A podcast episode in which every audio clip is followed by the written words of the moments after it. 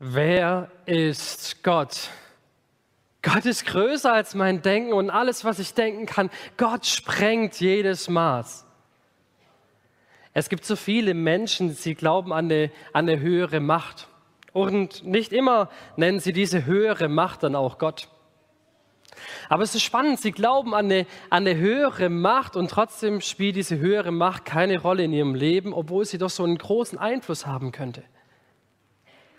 Wenn ich das Universum so anschaue, dann bekomme ich richtig Gänsehaut. Dann werde ich richtig klein und demütig. Darüber, wie viel sich in meinem Alltag immer um mich und meine Bedürfnisse dreht. Und dann schaue ich diese gigantische, diese endlose Weite an und ich bin einfach nur erstaunt.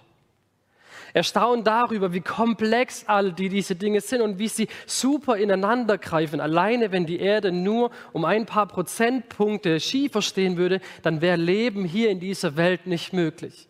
Und auch du und ich, wie wunderbar einzigartig sind wir gemacht worden. Und derjenige, der hinter all dem steht, das ist Gott. Gott, er, er ist der Schöpfer von all dem und er hat es gemacht in seiner wunderbaren Einzigartigkeit. Wie groß muss Gott sein? Wir sind reingezoomt aus dem Universum hinein in die Welt und da stehe ich. Ich bin eigentlich nicht mehr als ein kleines Staubkörnchen, ein Mini-Staubkörnchen. Und da dagegen das riesige, gigantische Universum spiegelt noch nicht einmal annähernd die Größe Gottes wider. Wow. Jetzt mag der eine oder andere vielleicht sagen, Micha, du, du, du fängst schon eigentlich viel zu früh an, du bist zu schnell unterwegs. Das bin ich immer wieder, ja. Aber, aber die wichtigste und die erste Frage ist doch überhaupt erstmal, gibt es einen Gott? Gibt es Gott? Und da würden Christen immer wieder sagen, eben schau dir das Universum an, wie wunderbar das gemacht ist, dann schau dir die Menschen an, wie kreativ sie sind, wie sie Dinge gestalten und machen können. Und es gibt auch Wunder hier in dieser Welt, also es ist ganz klar, es gibt einen Gott. Und genauso auf der anderen Seite gibt es auch immer, immer wieder Gegenargumente. Also ganz viele deiner Wunder, die kann ich ganz rational und wissenschaftlich erklären. Wenn Gott wirklich gut ist, wie kann er dann Leid zulassen? Und so wird es zu jedem Argument auch immer wieder ein Gegenargument geben. Und ich bin der Überzeugung, rein argumentativ kommen wir an dieser Stelle, wer ist Gott, kommen, kommen wir nicht weiter. Und ich muss dir auch etwas eingestehen. Ich, ich kann dir Gott nicht beweisen. Hey, so gerne ich es könnte, ich bin ja Pastor, ja, so gerne ich dir Gott hier auf den Tisch legen könnte, auf den Flügel und sagen, das ist Gott, so ist gut und gerne ich ihn dir erklären wollte. Ich kann es nicht. Warum? Ich glaube, wir können Gott nicht erklären. Wir können nicht Gott beweisen, weil sonst wäre er nicht Gott. Wenn ich Gott erklären könnte, dann wäre Gott, hätte er dunkle Haare, hätte er einen Bart, eine Brille im Gesicht und würde Micha heißen, 1,80 groß, hey, toll. Und Viele hier wissen, ich bin definitiv nicht Gott. Rein argumentativ bringt uns das nicht weiter. Und ich glaube sogar vielmehr, die Frage, ob es einen Gott gibt, ist total irrelevant. Jetzt können wir auch sagen, wie bitte Micha, dein Job ist doch Pastor, davon lebst du letztendlich, das ist deine Aufgabe, gibt es einen Gott oder nicht so? Und ich will anders fragen, hey, gibt es Marsmenschen? Ja, die Antwort auf diese Frage ist total irrelevant. Warum? Ja, solange die nicht hier auftauchen, macht es mit meinem Leben überhaupt nichts. Aber wenn dann plötzlich so ein UFO bzzzt, hier runter kommt so ein grüner Mensch raus, wackelt mit so grünen Antennen oder so und dann zu mir sagt, Micha, ich bin R2D2 und mein Intelligenzscanner vom Mars, der sagt mir, dass die menschliche Rasse einfach nur dumm ist. Ja, wenn so ein grüner Marsmensch rauslaufen würde aus dem UFO, ich glaube, dann, dann, dann wird sich mein Leben radikal verändern.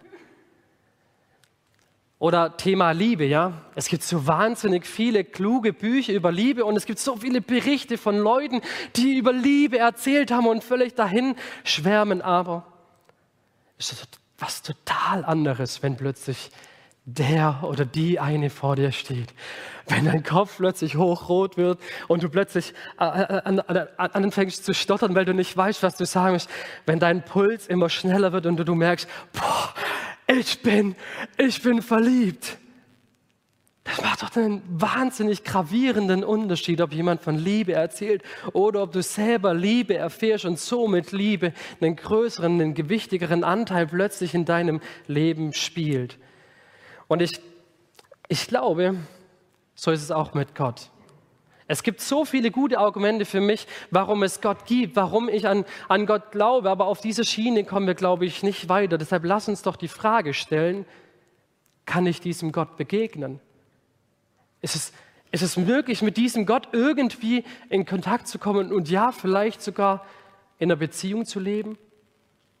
Weil, weil wenn dieser Gott dir heute begegnet, dann brauchst du nicht mehr die, die Frage beantworten, gibt es einen Gott, sondern er ist dir ja begegnet. Und selbst wenn du es anderen Menschen nicht beweisen kannst, dann ist es für dich trotzdem gewiss. Und so ist ja auch meine Liebe zu meiner Ehefrau und zu meinem Sohn, die, die kann ich euch auch nicht beweisen und trotzdem existiert sie, ist sie trotzdem da. Und ich meine, wäre das nicht viel cooler, wenn, wenn du heute Gott begegnen könntest?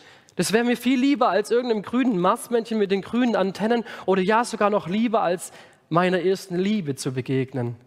Das wäre doch viel aufregender. Das wäre doch. Und ich meine, dass Gott eine Sehnsucht hat. Und ich meine, Gott so verstanden zu haben, dass er heute hier ist und sagt, ich möchte dir gerne begegnen. Und ich sehe aber auch Probleme.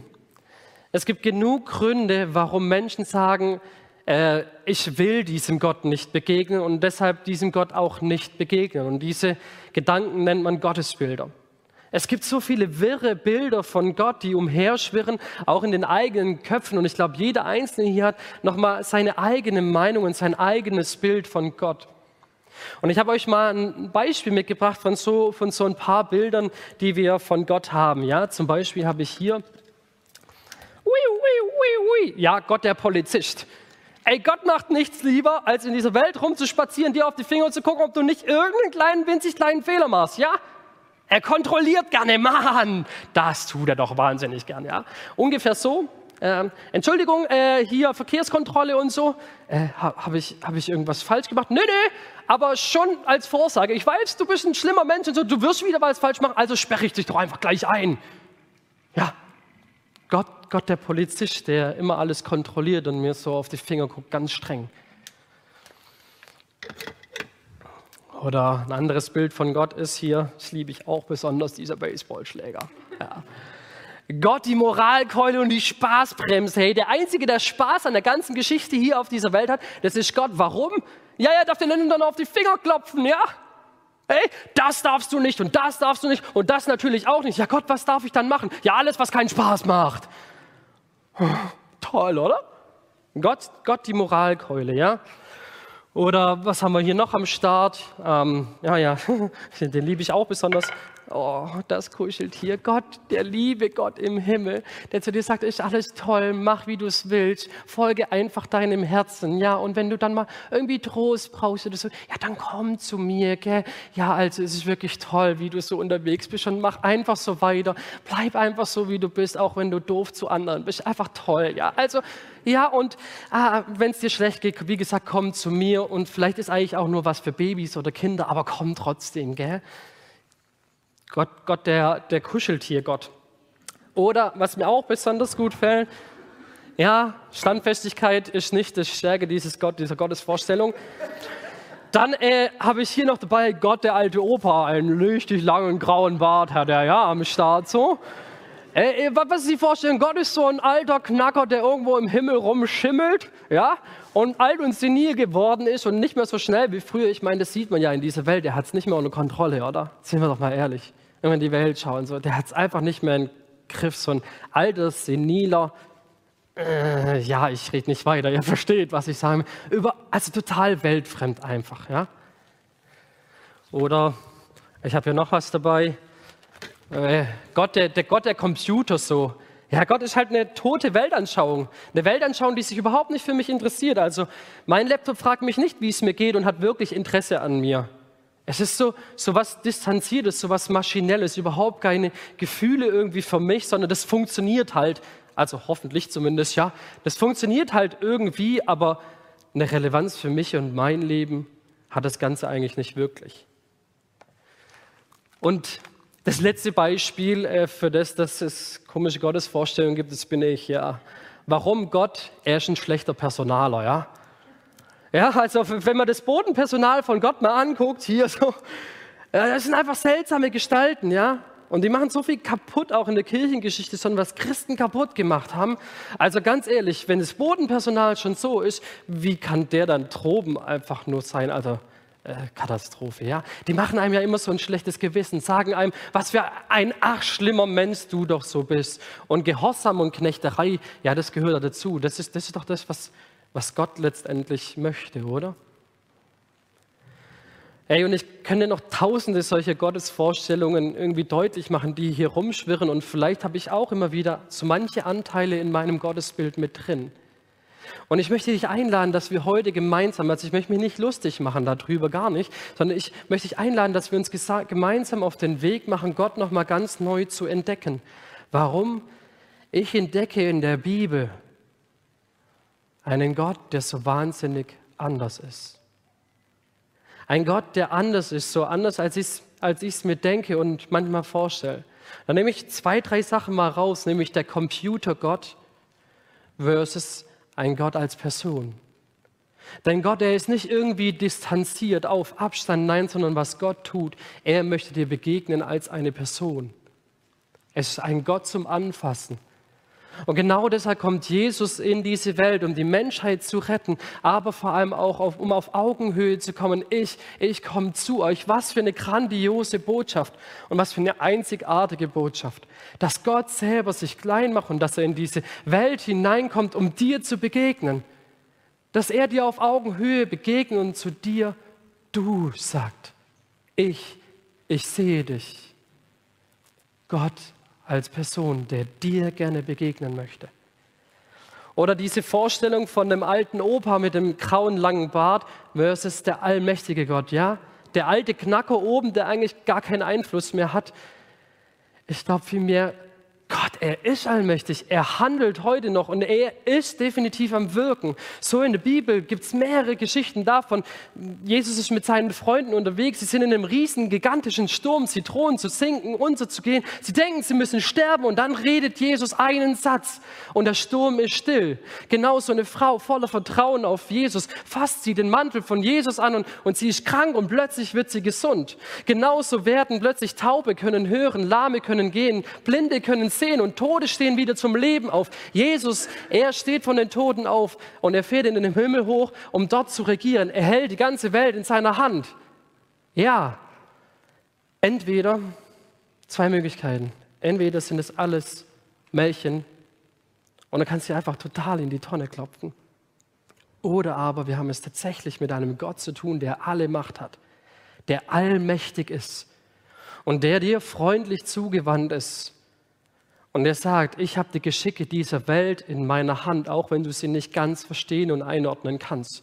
Und so möchte ich und will ich und kann ich auch in deine Lebensgeschichte eingreifen. Ich kann dir nahe sein in deiner Situation, wo du bist. Vertraust du mir? Und der dritte Vergleichspunkt ist der Polizistengott.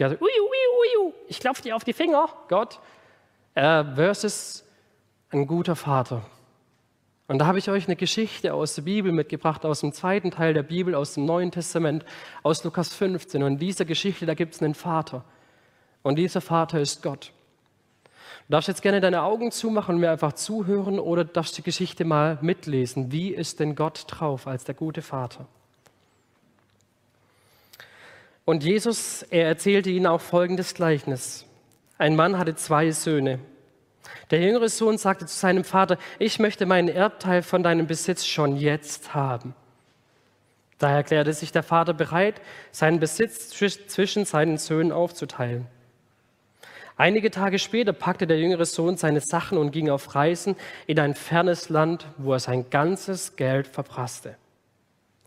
Etwa um die Zeit, als ihm das Geld ausging, brach in jenem Land eine große Hungersnot aus und er hatte nicht genug zu essen.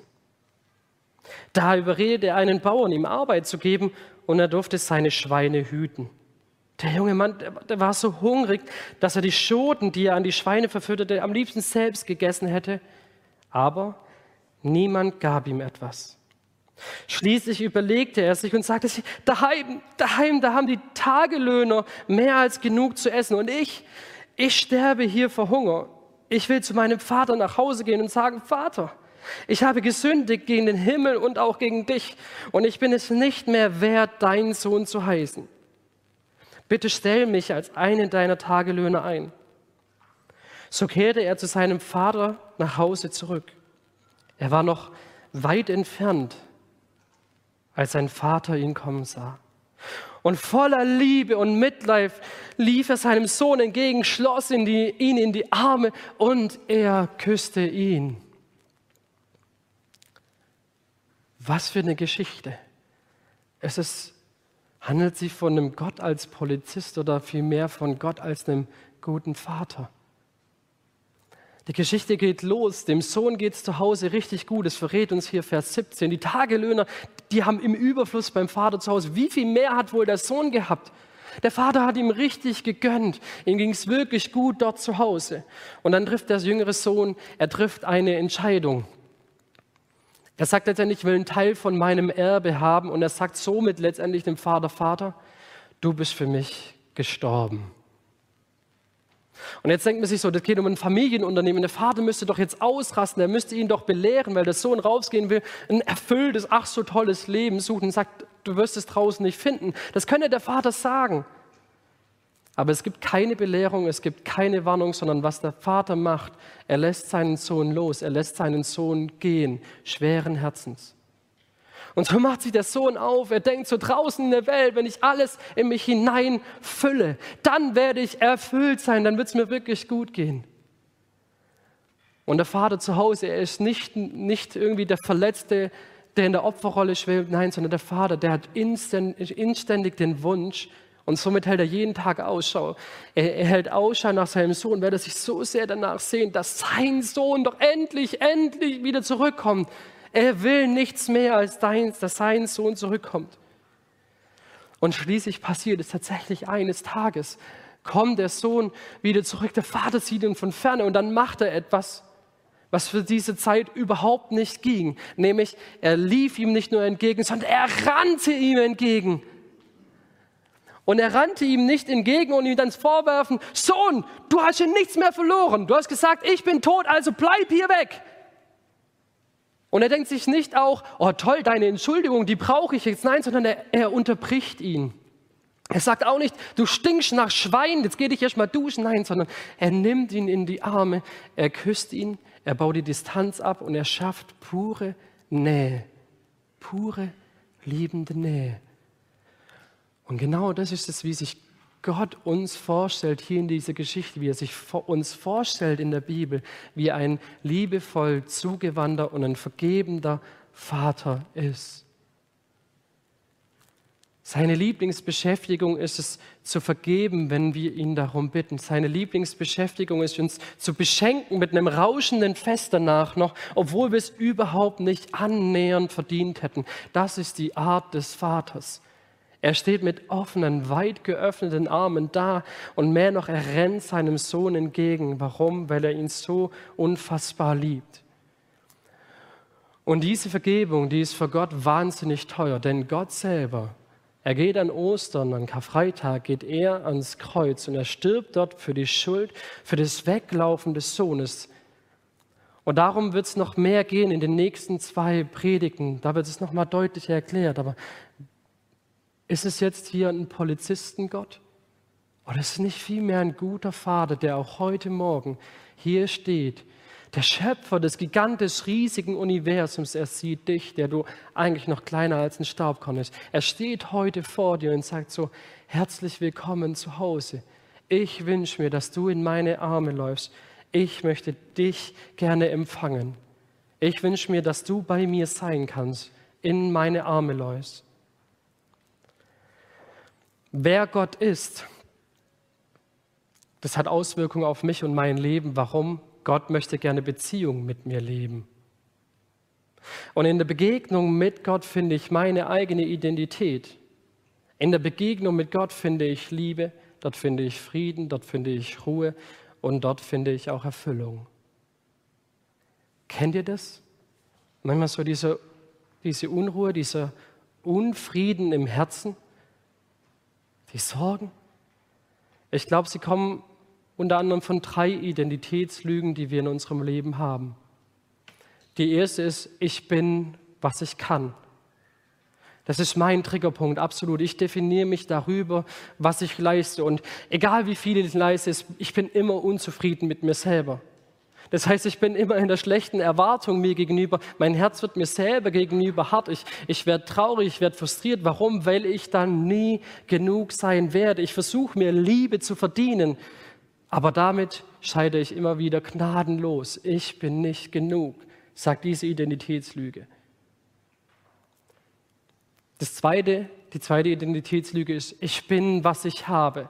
Haus, Auto, Ehepartner, toller Job, der mega geniale Freunde, das ist das, was mich ausmacht. Das hat der Sohn auch gedacht, als er in die Welt hinausgezogen ist.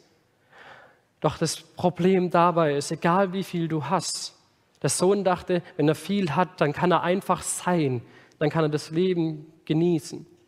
Aber er hat festgestellt, es wird nie genug sein. Und somit bin ich vielleicht doch auch dann nicht genug.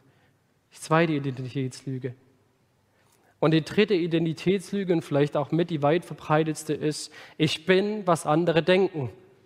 Oder vielleicht noch besser gesagt, ich bin, was ich denke, was andere denken.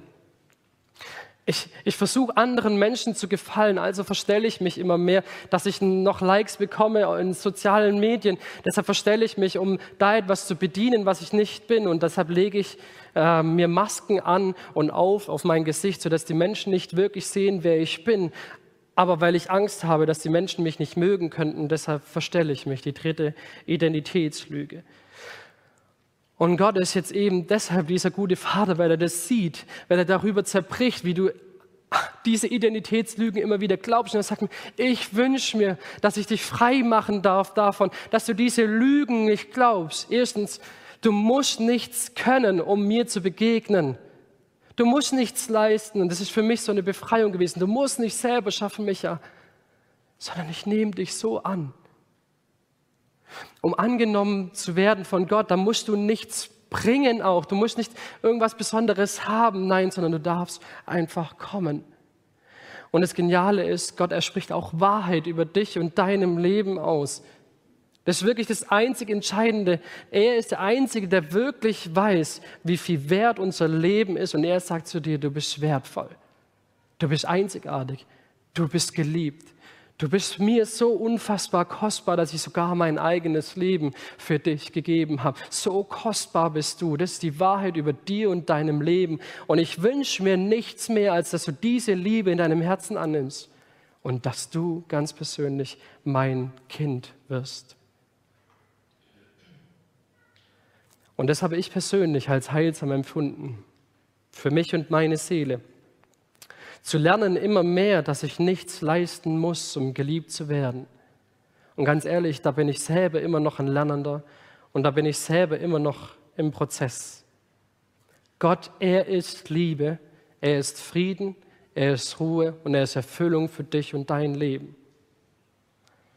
Und genau das ist, glaube ich, manchmal der Punkt, warum es manchen so schwer fällt, das anzunehmen oder sich darauf einzulassen. Warum wir denken Gott viel zu menschlich. Warum unsere menschliche Liebe, die, die ist immer mit Bedingungen geknüpft oder an Bedingungen geknüpft. Aber das Spannende ist, wir können lieben, Gott dagegen ist Liebe. Das ist sein Wesen, das macht ihn aus. Wir Menschen, wir, wir können auch nicht lieben. Wir Menschen können uns entscheiden, nicht mehr zu lieben. Aber Gott, er ist Liebe, er ist fest darin, dass er sagt, ich liebe dich. Das ist eine Entscheidung, die steht komplett fest. Daran kann sich nichts mehr ändern. Warum? Weil es mein Wesen ist, weil es mir entspricht, dass ich dich ganz persönlich liebe. Wow. Und das, das zählt für dich ganz persönlich. Also, wie, wie lerne ich selber diesen Gott noch besser kennen und wie, wie, wie kann ich das auch für mich in Anspruch nehmen? Jetzt kommt die Herausforderung. Es braucht Mut. Du musst dich darauf einlassen. Es braucht Mut, du musst dich darauf einlassen. Denn nur so lernst du jemanden kennen. Ja, mal angenommen, über einen Menschen, den ich nicht kenne, wird gesagt, dass er ach so schlimme Dinge getan hat. Da habe ich ein gewisses Bild von ihm im Kopf. Dann kommen aber wieder andere Menschen, die sagen, was für ein toller Mensch der doch sei. Und ich denke mir so, hä? Wie, wie, wie passt das zusammen? Und was, was mache ich jetzt? Ja, ich mache mich auf. Ich will diesen Menschen kennenlernen. Weil dann lerne ich kennen, wer er wirklich ist. Und ich glaube, genau so ist es auch bei Gott. Und wer sich aufmacht, Gott kennenzulernen, ich glaube, der wird am Ende das sagen, was Jesus sagt, nämlich, dass Gott ein guter und liebender Vater ist. Wer ist also Gott? Ganz ehrlich, ich bin noch ein Lernender. Gott hat so viele tausende Facetten für mich und jede einzelne Facette, die ich nochmal neu von ihm kennenlerne, macht Gott für mich noch wertvoller. Und nicht einmal das gigantisch riesige, unfassbar große, unvorstellbar große Universum spiegelt annähernd die Größe Gottes wider. Und dieser Gott, der steht heute Morgen da. Er ist bereit zur Vergebung. Er ist bereit, dich sein Kind zu nennen. Er ist bereit, dich anzunehmen. Er ist bereit, dir persönlich ein Zuhause zu geben, wo du einfach sein darfst. Bist du bereit, dich darauf einzulassen? Seine offenen Arme sind die Einladung an dich. Ich möchte gerne mit Jesus reden und während dem Gebet kannst du persönlich auf diese Einladung auch reagieren, indem du sagst, Jesus, ja, das möchte ich für mein Leben annehmen. Jesus, vielen, vielen Dank, dass du, dass du da bist, heute hier gegenwärtig, dass du größer bist als das Universum, so unfassbar groß und dass du dich trotzdem klein machst. Dass du uns begegnen möchtest als ein Gott, der ein Gegenüber für uns ist, der du sagt. Danke, dass du uns so sehr liebst, dass du sogar dein eigenes Leben für uns gegeben hast. Danke, dass du mit offenen Armen heute dastehst, Vater, und uns aufnehmen möchtest und uns ein Zuhause geben möchtest. Und ich bete so sehr, dass jedes einzelne Herz hier heute erfüllt nach Hause geht, erfüllt mit Liebe, erfüllt mit Ruhe, erfüllt mit Frieden. Denn du schenkst wahres und du schenkst erfülltes Leben. Amen.